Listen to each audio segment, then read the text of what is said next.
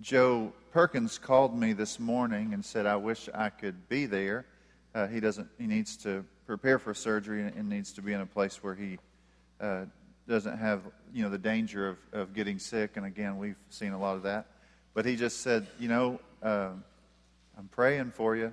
He said, um, some folks really don't understand this passage yet.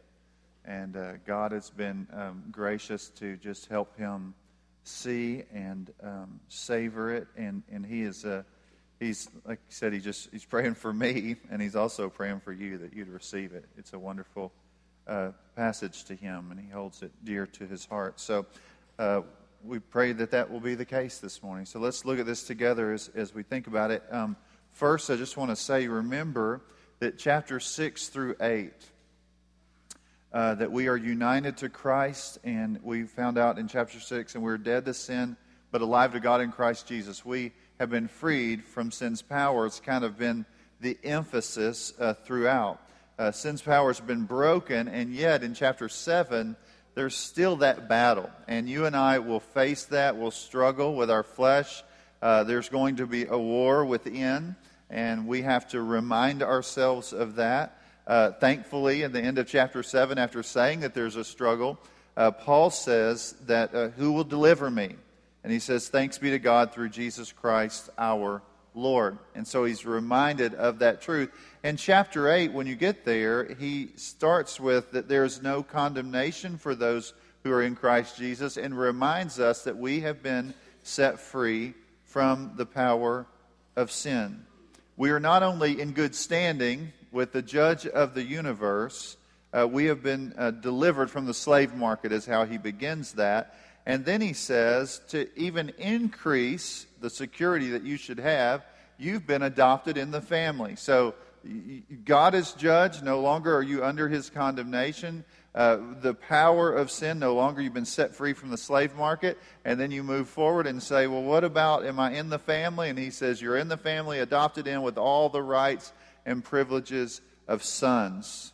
So, if you're still struggling with confidence, this morning, Paul is going to further reveal how God is working out all of his plan on our behalf. He's just going to lay that out for us. He's going to show us that the work of the Spirit, eh, or the Spirit is working when we don't know what to pray, and that our sovereign God in all circumstances is working out his plan in our lives. And so that kind of sets the stage for a handful of questions at the end that will kind of reiterate those truths to us that been, he's been talking about through the last several chapters, of course, uh, and throughout the book, really. So we're going to look at that this morning, and hopefully it'll firm up for you and, and allow you to see with greater confidence. He is trying to get you set up for living a life. Uh, pursuing the Lord to the very end and knowing that He's with you and He's guiding you and He's directing you. And so that's just, hopefully today you will see that and, and understand that and just rejoice in it. So look at 18, or sorry, 8, 26 through 27, and you'll see us, the, see here that the Spirit helps us with our prayers. Likewise, the Spirit helps us in our weaknesses, for we do not know what, what to pray for as we ought, but the Spirit Himself intercedes for us with groanings too deep for words. And He who searches hearts knows what is the mind of the Spirit, because the Spirit intercedes for the saints according to the will of God. So the Spirit is helping us in our weaknesses. Like we are, are a weak people, we know we are in need of the Lord, and sometimes we don't even know what to pray. And that's kind of, as you look at this, there are times where you have no words and the Spirit is working on your behalf. You're facing different difficulties and troubles and trials and, and even your own personal failings or flaws, and you know, I don't even know how to get this out, or I don't even know how to get to the root of it. I remember talking to Anna a few years ago about like there was a lot of discussion in biblical counseling over getting to the heart and I would just be like, how do you even examine the heart? And Jeremiah knew that. He said, the heart is deceitful. And so you don't even always know, like, what is going on within you and why you are living or acting or speaking in whatever way. And you have to trace that back, but sometimes you don't even know what you're looking for. And uh, so the Spirit is working as you certainly are praying and you're moving forward in prayer He is interceding on your behalf.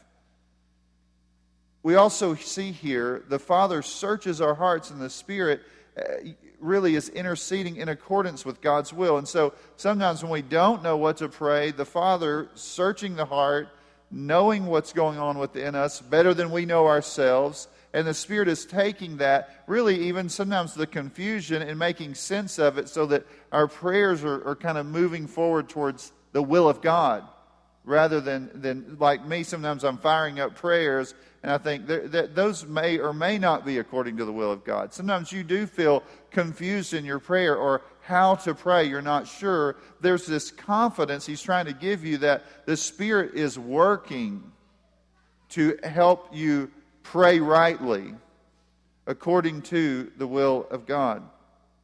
You really see all members, and it was mentioned in our discussion, but you know, all members of the Trinity in, in our prayers, and where the, the Father is searching our hearts, and if you read in other passages, Jesus is interceding for us, and then you see within us the Spirit is interceding.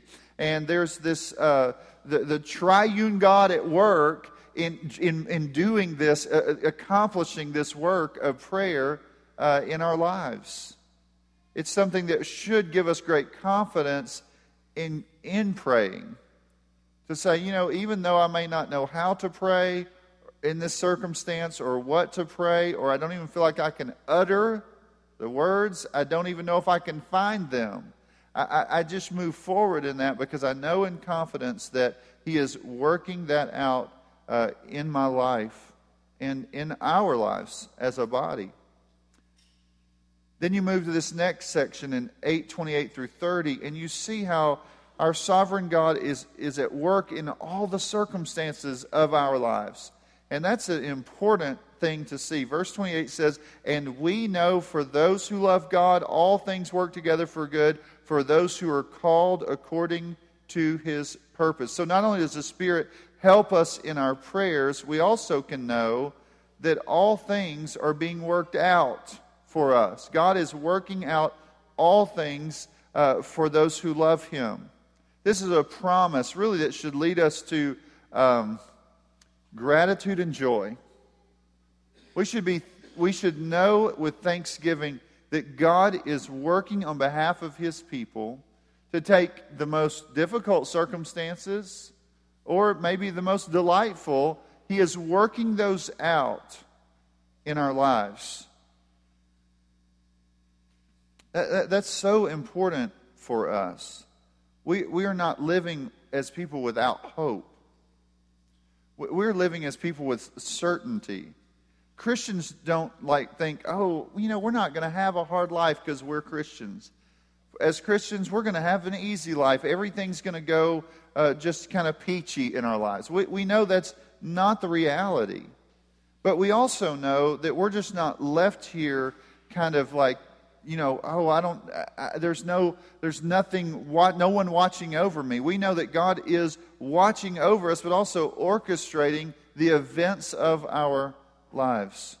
So you could, in a way, and I, I, I was, uh, it was interesting. Mike Smith and I a few years ago were talking about how sometimes he was saying he talks to his children and they're going back and forth on, on an issue or whatever, and, and they might look at him and say, "You're just not." Uh, you, you know, you, you just kind of have this negative view of these things or whatever. And he says, No, it's not that. It's just I have a realistic view of life, but it's not that it's not positive. I know that God is working out all these things to accomplish his purpose in the life of his people that, that we may not fully understand. So I'm positive, but I also know that there's going to be a lot of trouble, and it's not going to be easy, and it's going to oftentimes be difficult.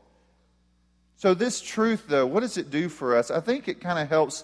If you have any fear or an anxiety, ever, and I know none of you probably do, but if those ever come at you, if you ever face that, or you ever struggle with that. You can say here that there are no accidents.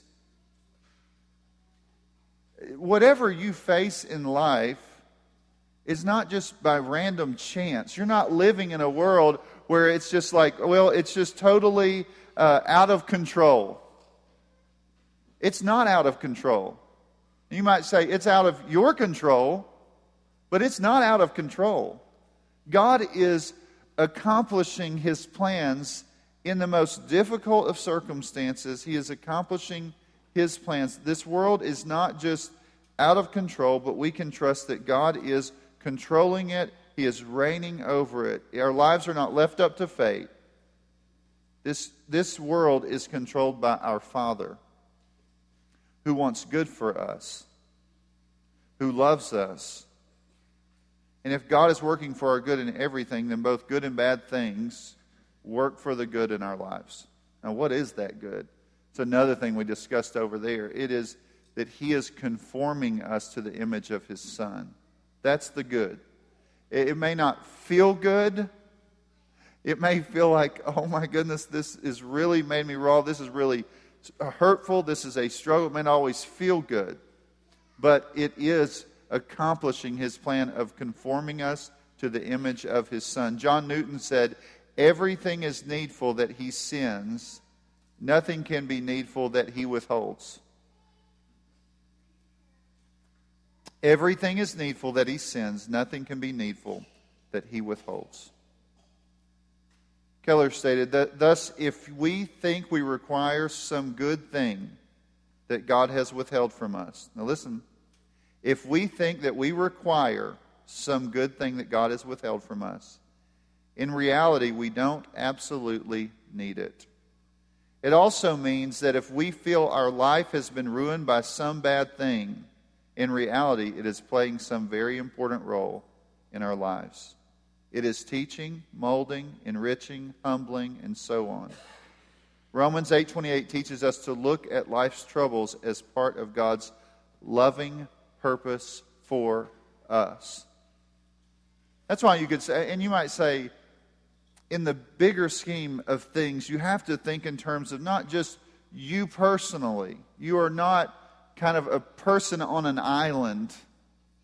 But even corporately, God is accomplishing his plan for his people. He's molding them, teaching them, enriching them, humbling them as he works out his plan. And we have nothing to fear. We are not to despair. It's not like you go around looking for trouble.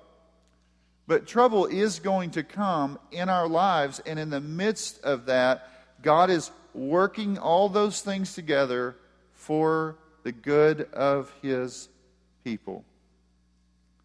I, I really, uh, I, have loved uh, the story of Joseph. I, I don't know, it was just one of the first studies that I did, maybe you know, twenty something years ago, just to kind of that I really got to settle in on and think about and, and just get in.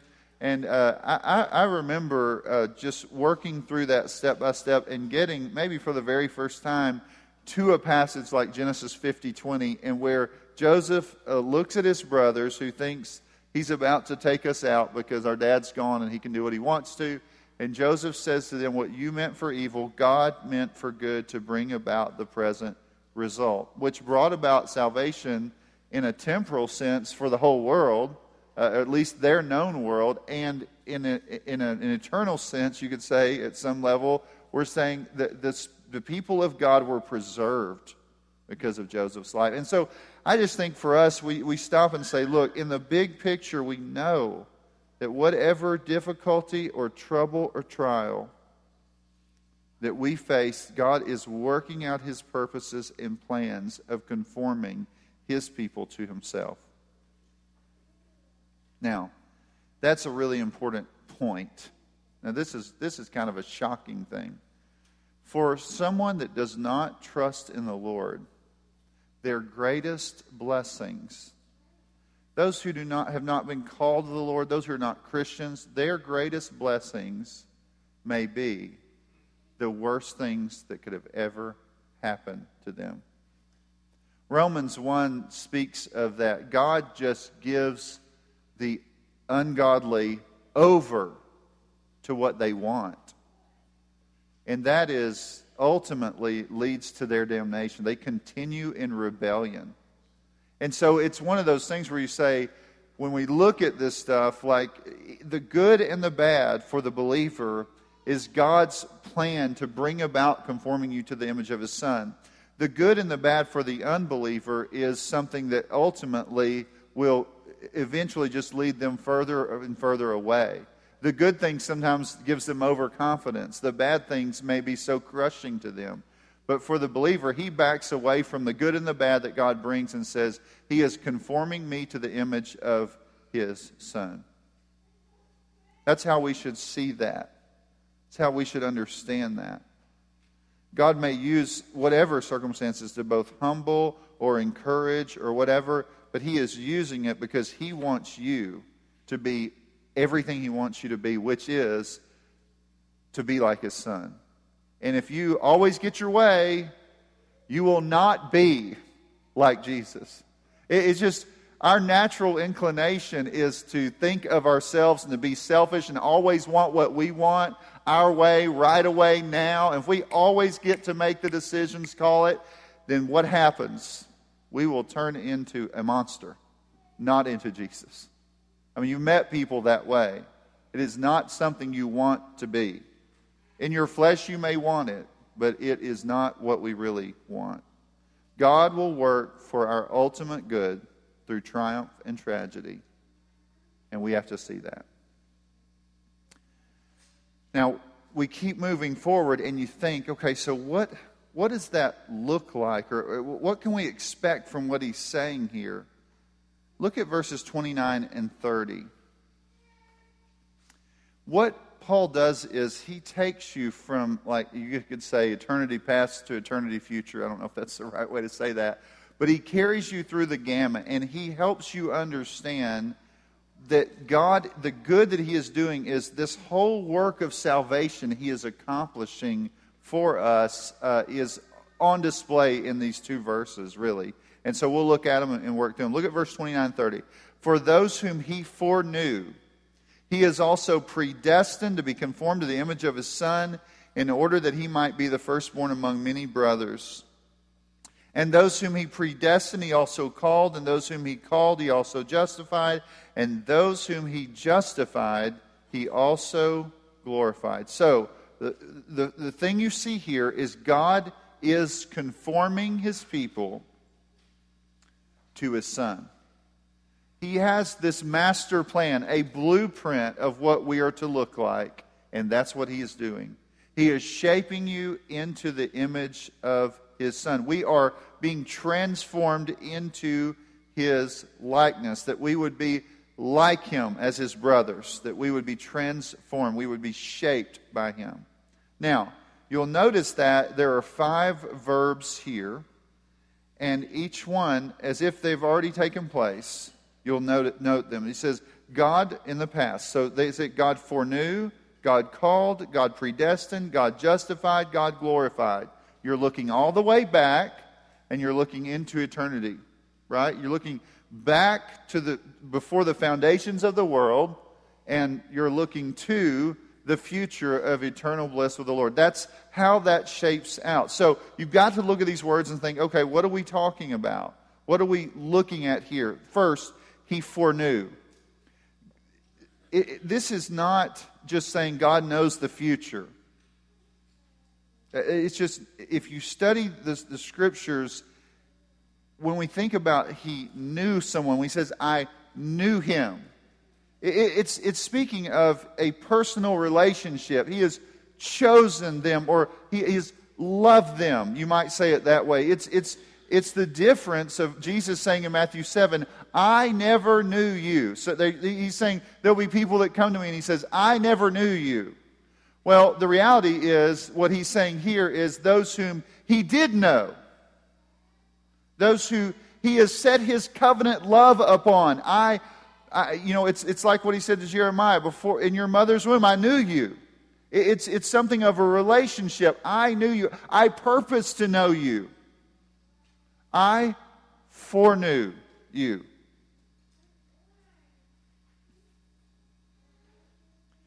Then he says, predestined. It means to set a destination. When you go on a trip and you say, We're going here, where are we going? We're going right there. Well, God, when God like says this is destined, this is what's going to take place, He is saying, beforehand, I set in motion, I destined this to take place, and it will happen. You and I say, I'm going to the beach. We don't know for sure. I mean, we might set our, our, our GPS and say, I'm going there. We don't know for sure we'll make it. But when God predestines, says, I have set in motion and I am going to bring to pass what I have planned, I'm, it will come to pass. God, because of his covenant love for us, his, his foreknowing us, choosing to love and know us, has made a plan ahead of time for us that we'll get there. Now, what, what is there? What, what is he talking about? That we will be like his son. I was telling him earlier, it's, that's why in John you, you, you read, and this is eternal life, that they may know Jesus. He is destined that your, your destination is that you would become conformed to the image of his son, that you would be in the family and that you would bring, be brought into Christ's likeness, both in the period of your life, but in, all over into eternity. God's already set the destination. Third, called. Now, I just want to stop here just real quick. You understand, it's not like you get one of these. That, that's not what this text is saying. He's saying you get all of them. He's not talking about separate groups of people. The church uh, of the, the believing people of God, they, those who truly come to know the Lord, are those who he foreknew. He set his love upon them. He, he, he destined them for something, a future, and he calls them. And again, it's not a universal call. The scripture talks about this call in Romans 8 28. And we know that, that um, how does, let me go back and, and read it just to make sure I, don't miss that, the way Vince pronounced it. And we know that for those who love God, all things work together for good for those who are called. So, so he calls them in space and time. That's what First Thessalonians says. We know God Paul says, We know God chose you because when the gospel came, it came in power and in the Holy Spirit with deep conviction, and you came to Christ. God called you, He brought you to Himself. And so He foreknew you, He, he set His love on you before the foundations of the world. He predestined where you're going to be. You're going to become like Christ. And then in space and time, he calls you to himself. And the way you know he's called you to himself is that when the, the, the, gospel call came, you responded. You, you responded in faith and trust and, and hope. Those who he's called, he's justified. Again, in this period of time on earth. He, he, when you come in faith to Christ, you are legally declared right with God because of the work of Christ. This is a status that comes with believing in Him. Those who, those who He's justified, He's also glorified. Now, here's the thing this is a little bit like, are you serious? Now, listen, if you struggle with God keeping his people to the very end, this right here says, just as he said all along the way, I've done this, I've done this, I've done this, I've done this. When you get to glorified, he's saying, My plan, which will not be thwarted, is that all sin will be eradicated from your life and he will make you perfect and holy, both body and soul. That's my plan. And I will bring it to pass. I mean, you understand, it's not, he's not giving separate people a separate thing. He's saying all those who are God's people, all those who are his children, all those will experience or have experienced these things. It's as if it's already been done. It is as sure as, as if it has already been done. God foreknew, God predestined, God called, God justified, God glorified. Boom. Whole package. It's what he's saying to his people. Now, why would he say this? To confuse them? No. To build hope, to build certainty, to build a foundation, to give you a rock solid faith, to give you the most sure foundation that you know that you are standing upon without any fear. It should humble you and at the same time elevate your heart to a place, maybe, possibly, even today, that it's never been before. Now, how should we respond to these things? That's what Paul's basically saying. What, what are we going to say to these things? I don't understand. No, it's not what we're going to say to these things. What are we going to say to these things? He says with five questions and then follows them. If first, if God is for us, who can be against us? If God in eternity past, all the way to eternity future, has secured a place for his people, who is going to be against us? Who is going to thwart his plan? Who is going to push God around? Who is going to move? Who, who's going to do that? Who's going to do that? Is there anybody that's going to stop what God has planned to do? What is He, he has purposed uh, for us? Like, what are you afraid of? What do you fear if, if God is doing these things? If God has secured this kind of future, and if He is working with you in the present, what are you afraid of? What, what are you afraid of losing? What are you gripping so tightly that you would like beat people down if they try to take it away from you? What are you holding on to? If God is for us, who could be against us? You are not going to lose out in this life or the life to come. No one's going to thwart his plan. Second, he who did not spare his own son, but gave him up for us all, how will he not also with him graciously give us all things? God gave his most precious possession like, are you, are you afraid that somehow, again, that's so difficult for us and difficult for me? It's like, why would you spend your life worried about trying to find security in the shifting sand of this world?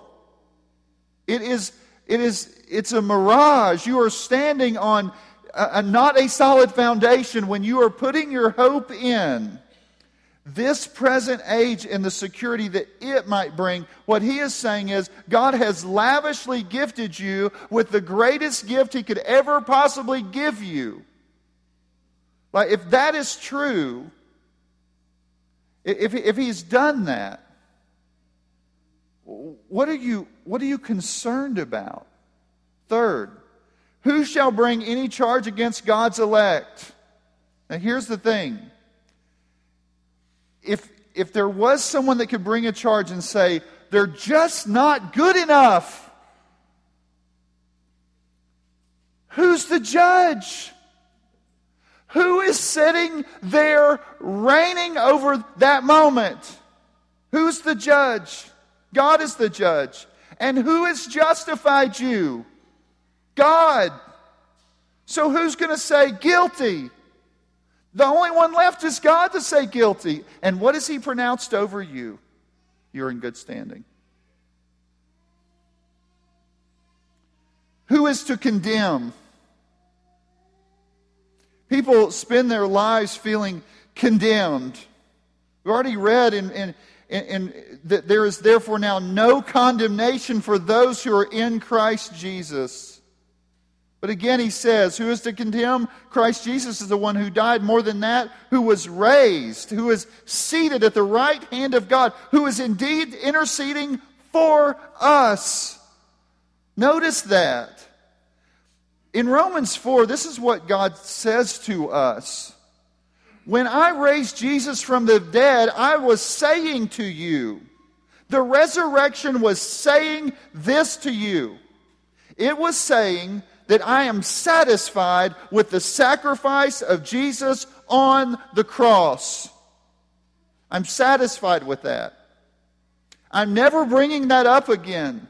Your sin has been dealt with. If you're bringing it up, it is because you have not fully grasped the wonder of what happened at the cross. Stop bringing that up. If you're bringing up charges against yourself, if you are condemning yourself, if other people are condemning you, you say, I don't have to listen to that. Jesus was condemned for me, and God said, Guess what? Boom, I'm satisfied. Raised him from the dead. That's what Romans 4 says. Who shall separate us from the love of Christ? Again, the question that comes to us is there someone that's going to tear this away? This thing that God has ordained and set in motion and brought to pass and finished? who's going to who's going to do that? Who's going to separate us from the love of Christ? Now, he lists a lot of things that are troubles in this present age. Shall tribulation, or distress, or persecution, or famine, or nakedness, or danger, or sword? As it is written, For your sake we are being killed all day long, we are regarded as sheep to be slaughtered. No. In all these things, we are more than conquerors through him who loved us. For I'm sure that neither death, nor life, nor angels, nor rulers, nor things present, nor things to come, nor powers, nor height, nor depth, nor anything else in all creation will be able to separate us from the love of God in Christ Jesus. Trouble, hardship, and persecution come to all Christians. Famine and nakedness and danger and sword come to many. Because many Christians have faced death throughout church history, we know that. But can anything detach us from it? In the worst of circumstances that you could ever imagine, nothing can separate you from the love of Christ. We triumph. Why? We just read why. God the Spirit is working. Our holy God is no circumstances that come are not coming through his hands. They're part of his plan. He's conforming us to the image of his Son. And he has set in motion from before the foundation of the worlds on into eternity this plan of saving a people for himself. You say, hold on just a second. Nothing in human experience not death or life. Nothing in the spiritual realm, not angels or demons. Nothing in time, neither the present or the future. Nothing that opposes God's people, no powers in this age. Nothing in space, neither height nor depth. Nothing. Nothing. Nothing will separate you from the love of God in Christ. Paul wants you to face life, both the good and bad, with an amazing confidence. A confidence that is so secure, that is so sure that you can stand. You can stand in the face of the greatest trials that you ever could imagine. When you start saying, I'm afraid, you think, you stop, you consider this passage. If you say, I'm worried, you stop and consider this passage. If you say, I'm feeling so guilty, you stop and consider this, this passage. You use the logic of the gospel to combat the lies of the enemy. You reread it, and you read it and you reread it and you ponder it and you consider it to be true.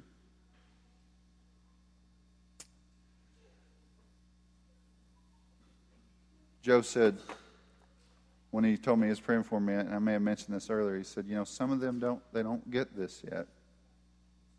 They don't get this yet.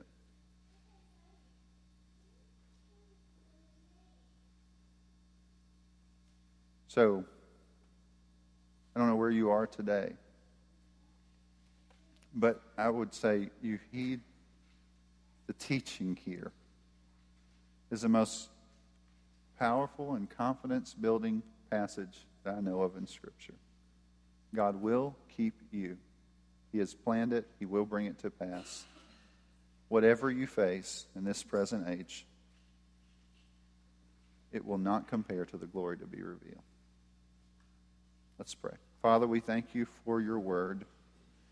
We thank you for the amazing truths here.